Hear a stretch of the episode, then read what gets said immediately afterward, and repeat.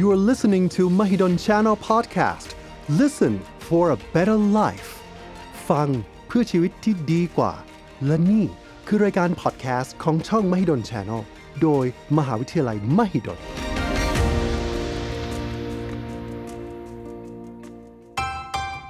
วันนี้คุณกินอะไร อาหารที่คุณกินจะส่งผลดีส่งผลเสียกับสุขภาพของคุณอย่างไร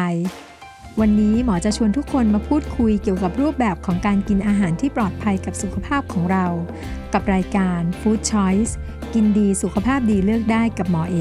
แพทย์หญิงดารุณีวันวโรดมวิจิต คณะแพทยศาสตร์โรงพยาบาลรามาธิบดี มหาวิทยาลัยมหิดล วันนี้เราจะมาคุยกันในเรื่องของ 7 ความเข้าใจผิดเรื่องของไขมันในเลือดสูง 6 อาหารที่จะช่วยลดไขมัน รวมถึงวิธีการปฏิบัติตัวเวลาที่เรามีไขมันในเลือดสูงนะคะ จริงๆ ต้องบอกว่าเรื่องของไขมันเนี่ย เป็นเรื่องที่เคยคุยกันมาละรอบหนึ่งนะคะ แล้วก็ยังมีคำถามหลังไมค์กันมาตลอดเลยว่ามันจะเป็นยังไงนะ เราก็มีคนเนี่ย จอปัญหาเยอะแยะเลยเวลาที่ไปหาข้อมูลมา เวลาที่เราตรวจสุขภาพเราก็จะเห็นผลเลือดนะคะ เสร็จแล้วเราก็จะได้ยินโน่นนี่นั่น แล้วมันก็จะมีความสับสนในเรื่องของไขมันในเลือด ไขมันดีไขมันเลว อาหารไขมันสูงไขมันต่ำยังไง วันนี้เราจะมาไขข้อข้องใจอันนี้กันค่ะ เรามาเริ่มจากการแยกชนิดของคำว่าไขมันก่อนเนาะ อันแรกก่อนเลยคือคำว่าคอเลสเตอรอล อันนี้ที่เราพูดกันคือเราเจาะระดับคอเลสเตอรอลในเลือดนะคะ แล้วเราเจาะระดับของไตรกลีเซอไรด์ในเลือด ทีนี้คำว่าไขมันดี ไขมันเลวที่อยู่ในเลือดอะค่ะ มันจะเป็นเหมือนเป็นส่วนหนึ่งของตัวคอเลสเตอรอล เรามักจะเคยได้ยินว่าไขมันสูงแล้วอุดตันเส้นเลือดใช่ไหมคะ อันนี้เรามักจะโฟกัสที่ไขมันที่ชื่อคอเลสเตอรอลก่อนนะ ทีนี้เวลาที่มีไขมันที่ชื่อคอเลสเตอรอลเนี่ย มันจะแยกเป็น 2 ตัว เราเรียกว่าเป็น LDL คอเลสเตอรอลกับ HDL คอเลสเตอรอล วิธีการจำง่าย ๆ ไขมันตัวเลวนะคะ ตัว L ย่อมาจากคำว่า low เพราะฉะนั้นเนี่ยยิ่งต่ำยิ่งดี LDL เวลาที่เราเจาะเลือดเราจะเรียกว่าไขมันเลวนะคะ HDL ตัว H มาจากคำว่า high เพราะฉะนั้นเนี่ยยิ่งสูงยิ่งดี HDL ก็คือไขมันดีที่เราคุยกัน จริง ๆ ทั้ง HDL และ LDL ที่ว่าเนี่ยมันก็คือคอเลสเตอรอลเนาะดังนั้นเวลาที่เราดูข้อมูลนะคะ เราจะเจอว่าคอเลสเตอรอลสูง แล้วเพิ่มความเสี่ยงของการเกิดโรคหัวใจเนี่ยมันจะโฟกัสอยู่ที่ตัว LDL ในขณะที่ HDL สูงเนี่ยมันไม่ได้เพิ่มโรคหัวใจ แต่มันอาจจะลดโรคหัวใจด้วยซ้ำไป คนก็เลยเอามาเรียกว่าเป็นไขมันดีกับไขมันเลวซึ่งอันนี้เป็นคอเลสเตอรอลในเลือด กลุ่มที่ 2 ค่ะ ก็คือตัวที่ชื่อไตรกลีเซอไรด์ ไตรกลีเซอไรด์เป็นไขมันที่อยู่ในเลือดเหมือนกัน แต่จะเป็นเหมือนตัวที่จะคอยควบคุมในเรื่องของพลังงานในร่างกาย แบ่งออกเป็นอันที่ 1 ก็คือแยกออกไปเลยว่าเป็นคอเลสเตอรอลในอาหาร อันที่ 2 ไขมันในอาหาร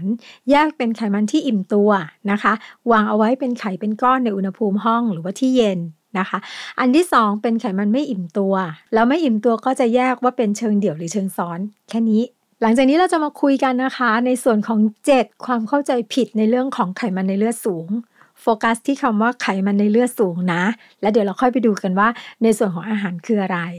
อันแรกก็จะมีคนถามว่า เอ๊ะ ถ้าเกิดเราฟังดูเนี่ย เราจะรู้สึกว่าคอเลสเตอรอลสูงมันไม่ดีเลย เดี๋ยวทำให้เกิดการอุดตัน เส้นเลือดอุดตัน โรคหลอดเลือดในสมอง โรคหัวใจ เพราะฉะนั้นเนี่ย ยิ่งคอเลสเตอรอลในเลือดต่ำยิ่งดีจริงหรือเปล่า ต้องบอกว่างี้ค่ะ ในกรณีของคอเลสเตอรอลต่ำเนี่ย ถ้ามันต่ำมากๆ อย่างแรกที่เราจะดูก่อนก็คือว่า คนคนนี้มีโรคหรือมีความผิดปกติใด ๆ หรือเปล่า เพราะว่าการที่คอเลสเตอรอลต่ำเนี่ยค่ะ มันจะเป็นตัวบ่งชี้ว่าคนคนนี้มีภาวะทุพโภชนาการหรือว่าขาดอาหาร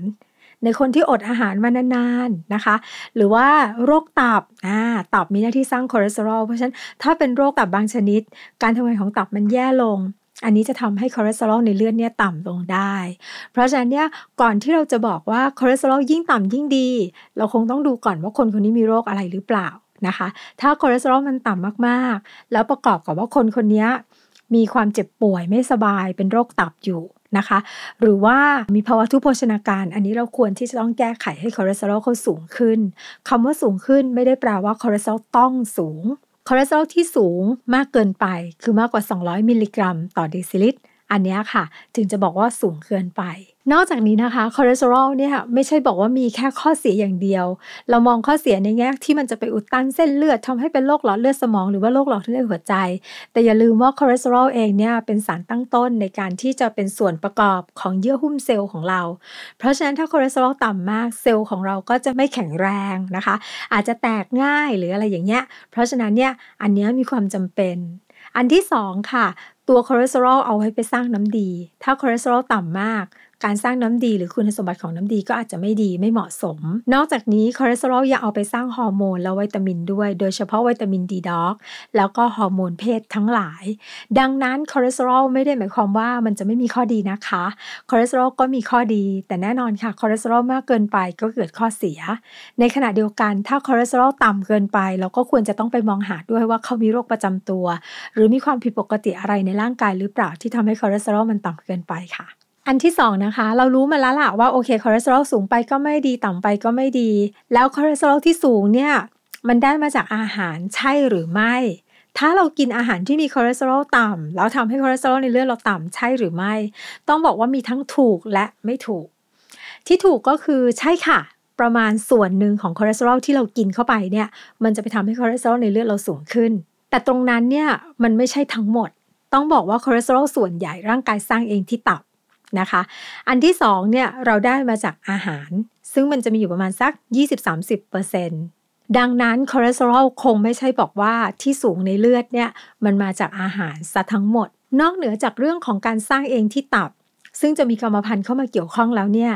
เรื่องของยาบางชนิด เรื่องของฮอร์โมนบางชนิดนะคะ ก็จะมีส่วนที่จะทำให้คอเลสเตอรอลในเลือดเราสูงได้นะคะ ยกตัวอย่างเช่น คนไข้มีปัญหาเรื่องของไทรอยด์ไทรอยด์ทำงานผิดปกติ ไทรอยด์ต่ำ คนไข้มีเรื่องของการคั่งน้ำดีที่ตับ อันนี้ก็อาจจะทำให้คอเลสเตอรอลในเลือดสูงได้ คนไข้ทานยาบางชนิดก็อาจจะทำให้ คอเลสเตอรอลในเลือดสูงได้ คนไข้มีปัญหาโปรตีนรั่วที่ไต หรือว่าฉี่เป็นฟอง ปัสสาวะเป็นฟองนะคะ หรือว่ามีโรค nephrotic อันนี้ก็อาจจะทำให้คอเลสเตอรอลสูงได้ เพราะฉะนั้นเนี่ยจริง ๆ มันยังมีปัจจัยอื่นที่ทำให้คอเลสเตอรอลในเลือดเนี่ยสูงได้นะคะ นอกเหนือจากเรื่องของการกิน แล้วก็นอกเหนือจากกรรมพันธุ์ อันถัดมาก็จะมีคนถามว่า เอ๊คอเลสเตอรอลสูง แต่ฉันไม่เห็นมีอาการอะไรเลย ฉันตรวจร่างกายมา4-5ปีแล้วคอเลสเตอรอลฉันสูง ไม่เห็นมีอาการอะไรเลย ไม่ต้องรักษาได้ไหม ในขณะที่คนไข้บางคนเดินมาบอกหมอเนี่ยปวดหัวมากเลย ขอเจาะเลือดหน่อยพอเจาะเลือดเสร็จแล้วคอเลสเตอรอลสูงแล้วก็บอกว่าเป็นเพราะคอเลสเตอรอลสูงใช่ไหมฉันเลยมีปัญหาปวดหัว หรือคนไข้บางคนเคยกินยาอยู่ แล้วช่วงนี้หยุดยาไป แล้วพอปวดหัวขึ้นมาก็มาบอกว่าเนี่ยแน่เลยอะจะต้องเป็นเพราะคอเลสเตอรอลสูงแล้วทำให้ปวดหัวต้องบอกว่าอย่างนี้นะคะ โดยทั่วไปเนี่ยส่วนใหญ่ของคนไข้ที่มีปัญหาคอเลสเตอรอลสูงมักจะไม่มีอาการ ในส่วนของเรื่องของอาการปวดศีรษะเนี่ย มันไม่จำเพาะเจาะจงอะค่ะ มันเป็นลักษณะของความรู้สึกของแต่ละคนที่ไม่เหมือนกัน มีแค่บางคนบอกอย่างนี้จริง ๆ ค่ะว่า เวลาคอเลสเตอรอลสูงแล้วมักจะมีอาการปวดศีรษะ พอรักษาหรือกินยาคอเลสเตอรอลไปแล้วเนี่ย มันก็หายไป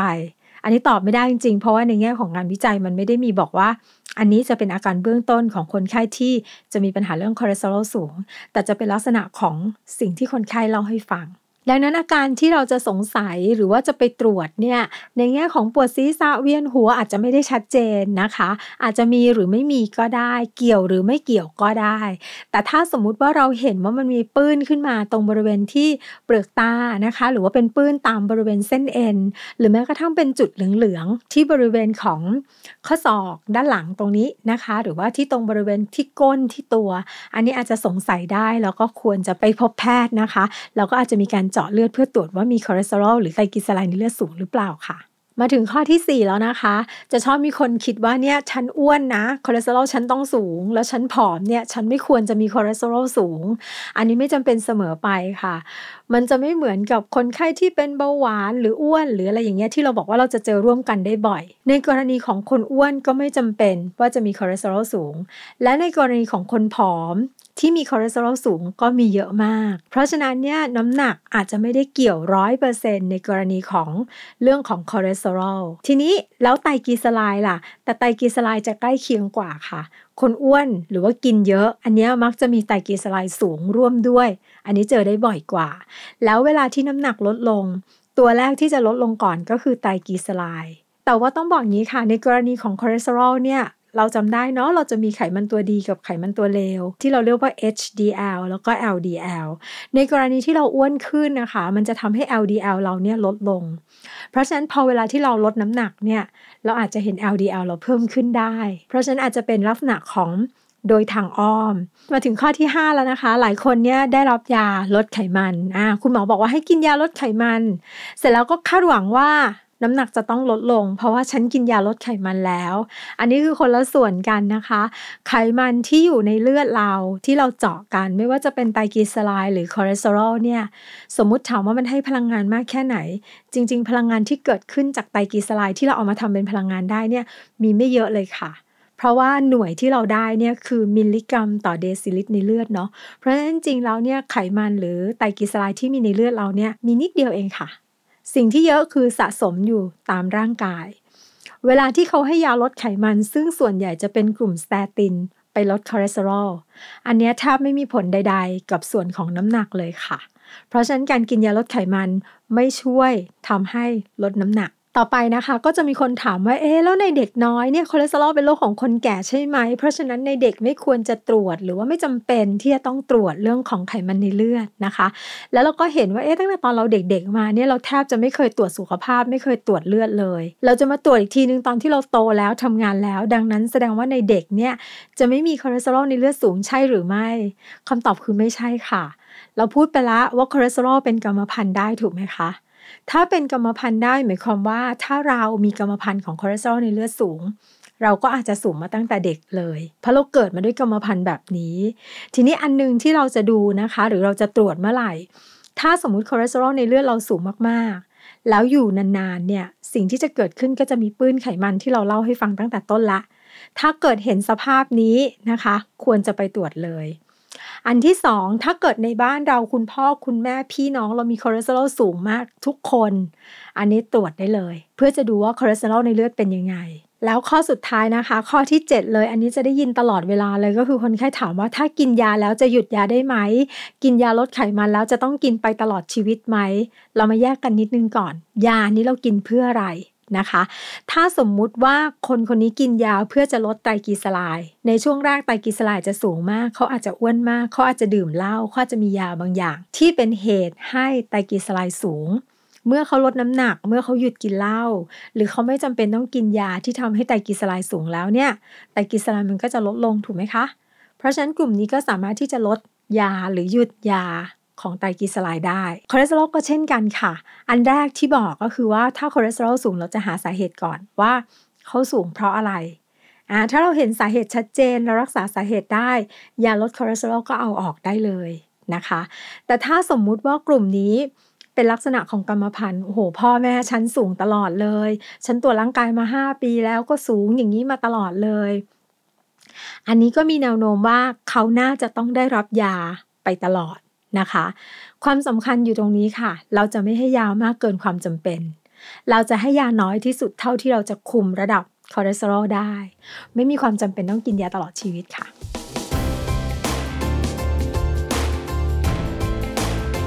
คราวนี้เรามาดูที่การรักษากันนะคะ หลาย ๆ ครั้งเนี่ยพอเราเจาะเลือดปั๊บแล้วเราเจอว่าคอเลสเตอรอลสูง เราก็จะเริ่มเฮ้ยแล้วฉันต้องทำยังไง เอาหลักการง่าย ๆ กันเนาะ เวลาที่เราตรวจแล้วเราเจอ นะคะ อันแรกเลยเราดูกันว่าเรามีสาเหตุที่ทำให้เกิดคอเลสเตอรอลหรือไตรกลีเซอไรด์ในเลือดสูงไหม ถ้ามีสาเหตุเราจะไปรักษาที่สาเหตุ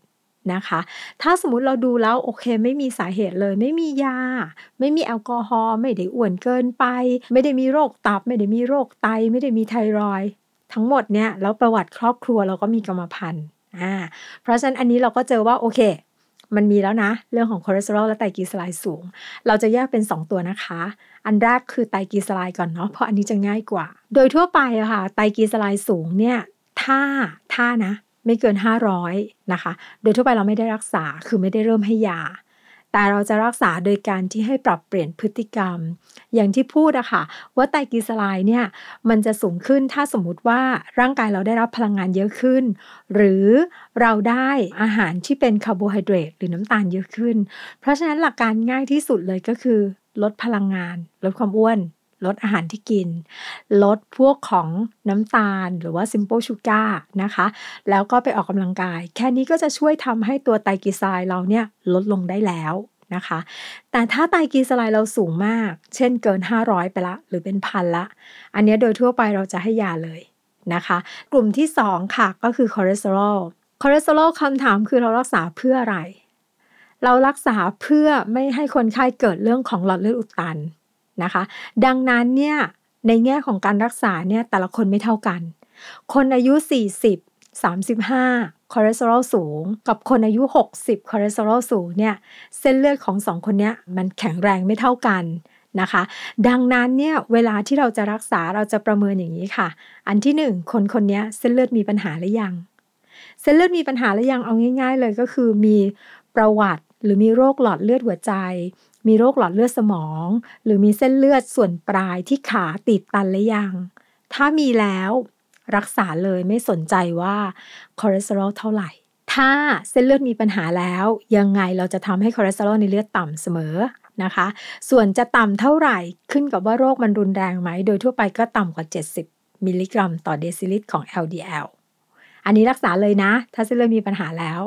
แต่คนทั่วไปเวลาที่มาตรวจสุขภาพอะค่ะ ก็ยังไม่ได้มีปัญหาเรื่องหลอดเลือดเนาะยังไม่ได้มีโรคหัวใจ ยังไม่ได้มีโรคหลอดเลือดสมอง กลุ่มนี้จะทำยังไง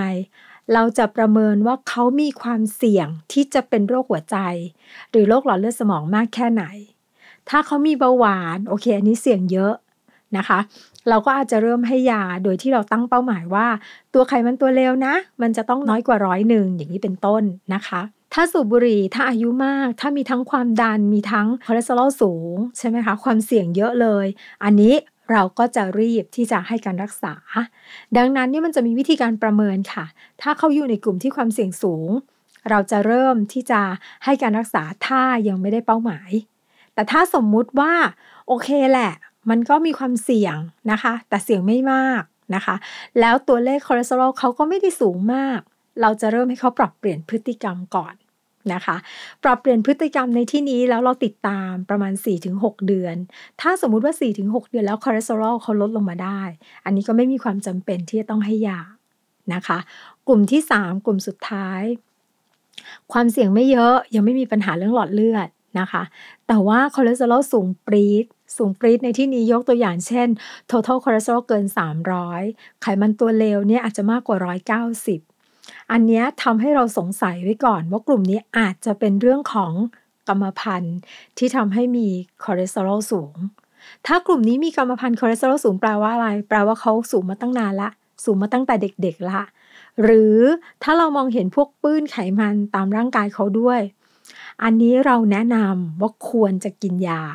นะคะ เพื่อจะลดระดับคอเลสเตอรอลในเลือดค่ะ ในส่วนของการกินยาหรือว่าการให้ยารักษานะคะ เราจะมี 2 กลุ่ม กลุ่มแรกที่จะรักษาเรื่องของไตรกลีเซอไรด์เรามักจะใช้กลุ่มที่เราเรียกว่าเป็น fibrate นะคะ ถ้าเกิดสมมุติเป็นชื่อยามันจะลงท้ายด้วย gemfibrozil fenofibrate หรืออะไรเงี้ยไม่ต้องไปสนใจมันก็แล้วกันเนาะพวกนี้ไม่มีความจำเป็นว่าจะต้องกินก่อนนอนเท่าไหร่นะคะ อันนี้ก็จะเป็นยารักษาเรื่องของไตรกลีเซอไรด์สูง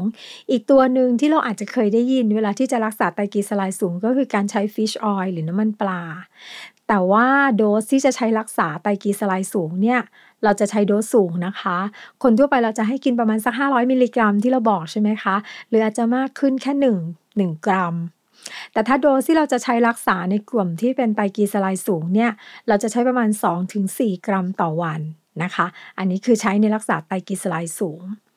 อันที่ 2 กลุ่มที่เราจะมีการรักษาบ่อยๆ ก็คือกลุ่มที่เราเรียกว่า statinหรือรักษาคอเลสเตอรอลสูง ก็คือเราจะไปลดการดูดซึมของคอเลสเตอรอลในทางเดินอาหาร เมื่อกี้เราบอกแล้วว่าเรากินอาหารเข้าไปมีคอเลสเตอรอลในอาหาร แล้วมันก็ดูดซึมเข้าไปในร่างกาย เป็นสารตั้งต้นให้ร่างกายเอาไปสร้างคอเลสเตอรอลใช่ไหมคะ เราเริ่มตั้งแต่เราลดการดูดซึมตรงนี้เลยนะคะ ก็จะมียาอยู่ที่จะใช้ลดเรื่องของการดูดซึมคอเลสเตอรอลในอาหาร ในแง่ของอาหารนะคะเมื่อกี้เราคุยเรื่องยาไปแล้วหลายคนก็บอกว่าเออเราไม่อยากใช้ยาแหละ เราอยากจะทำอะไร โดยทั่วไปถ้าคอเลสเตอรอลไม่ได้สูงมากนะคะ สิ่งแรกที่คุณหมอจะทำหรือคนไข้จะขอก็คือบอกว่าขอไปปรับพฤติกรรมก่อน ขอไปปรับอาหารก่อน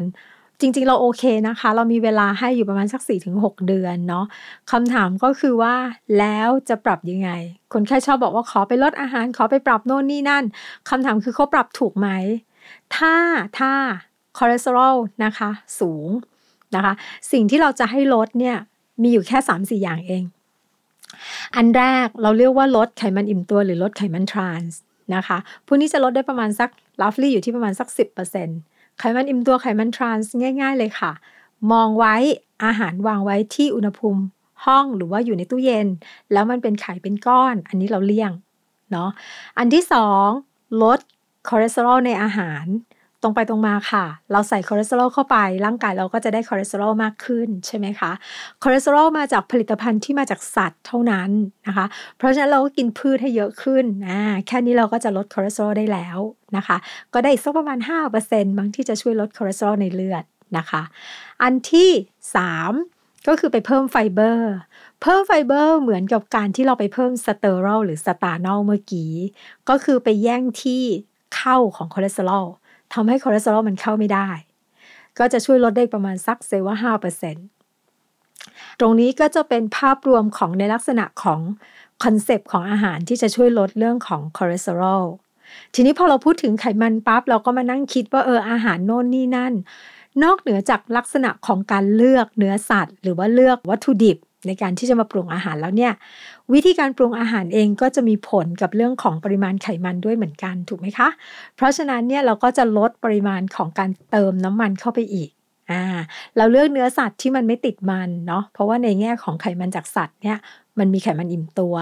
เราลดปริมาณของเนื้อสัตว์ลงกินโปรตีนจากพืชให้มากขึ้น เพื่อจะลดคอเลสเตอรอล